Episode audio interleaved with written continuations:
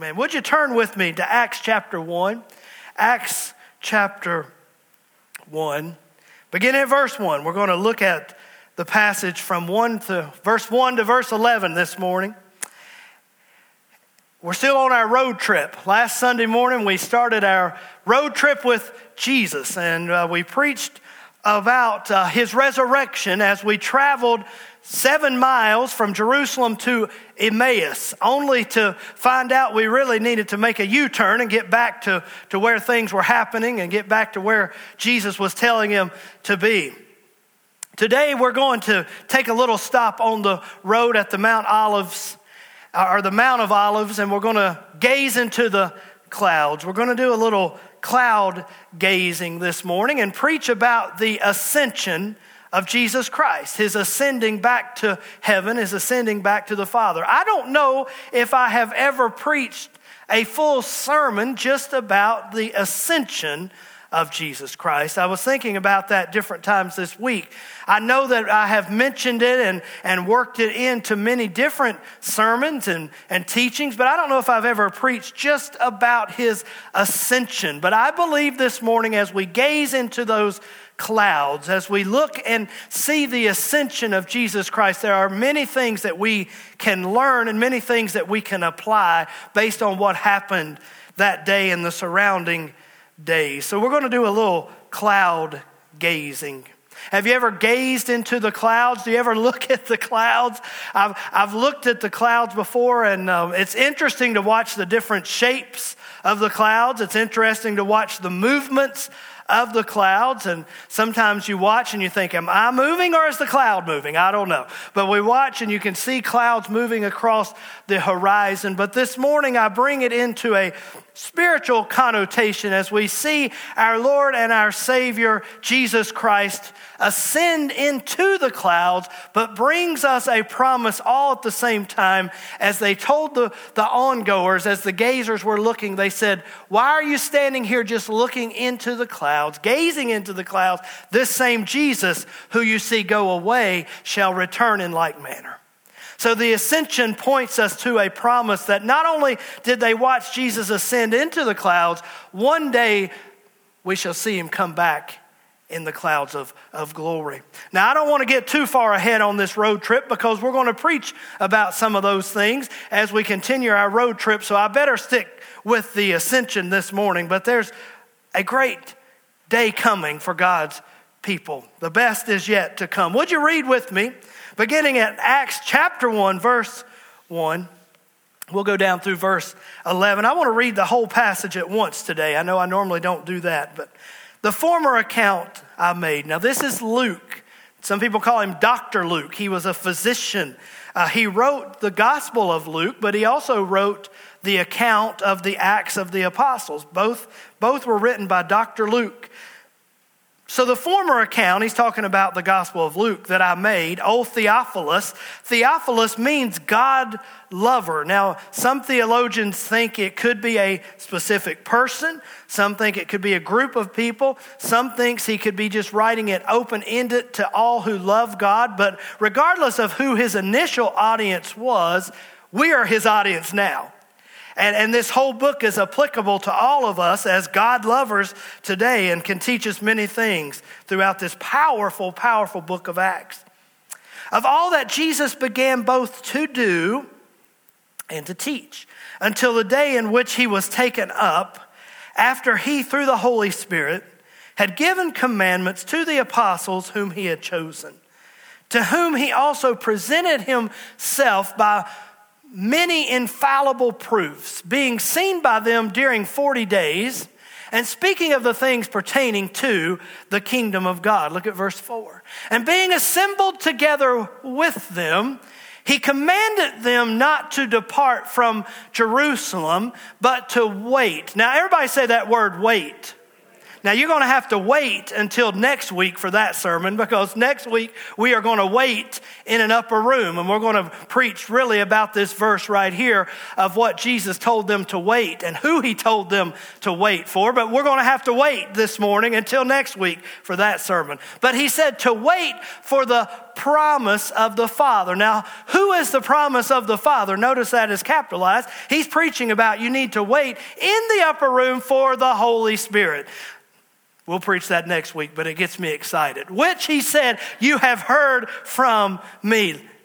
For John truly baptized with water, but you shall be baptized with the Holy Spirit not many days from now. Therefore, when they had come together, they asked him, saying, Lord, will you at this time restore the kingdom to Israel? Now, let me stop there a second. Remember last week, that was what they the two disciples on the road to Emmaus were all stressed out and perplexed about. They had missed the point. They had thought that Jesus had come to establish his earthly kingdom then and there. They thought that Jesus had come as the Messiah to rescue them from the Roman rule and establish an earthly kingdom then and there. But Jesus had not come just to save them from Roman rule. Jesus had come to save the entire world from sin. And his kingdom has no ending. And yes, one day, and we'll preach about this towards the end of the road trip, one day he will come and establish his kingdom upon this earth. There will be a new heaven and a new earth, and he shall reign forever and forever. And of his kingdom there shall be no ending. And all these great things are going to happen. But he said, Listen, boys, you're getting ahead of things here. He said, It's not for you. Look at the, the second part of verse 7. It's not for you to know the times or the seasons which the Father has put in His own authority. He said, Stop worrying about all of this, trying to figure all this out. But look at verse 8. He said, But you shall receive power. Everybody say power when the Holy Spirit has come upon you. He said, Quit worrying about what's going to happen in the future. Quit worrying about when I'm going to establish my kingdom. But I have something I want to do inside of you. And you see, children of God, the kingdom of God is in us. The kingdom of God is in us, inside of us. And He said, I want you to wait. I want you to tarry, but you're going to receive power on the inside of you when He comes upon you. And then you're going to be my witnesses. Let's read on. To me in Jerusalem Jerusalem and in Judea and Samaria and to the end of the earth. Now, when he had spoken these things, and while they watched, here's where we're at this morning. Here's our stop at the Mount Olives this morning.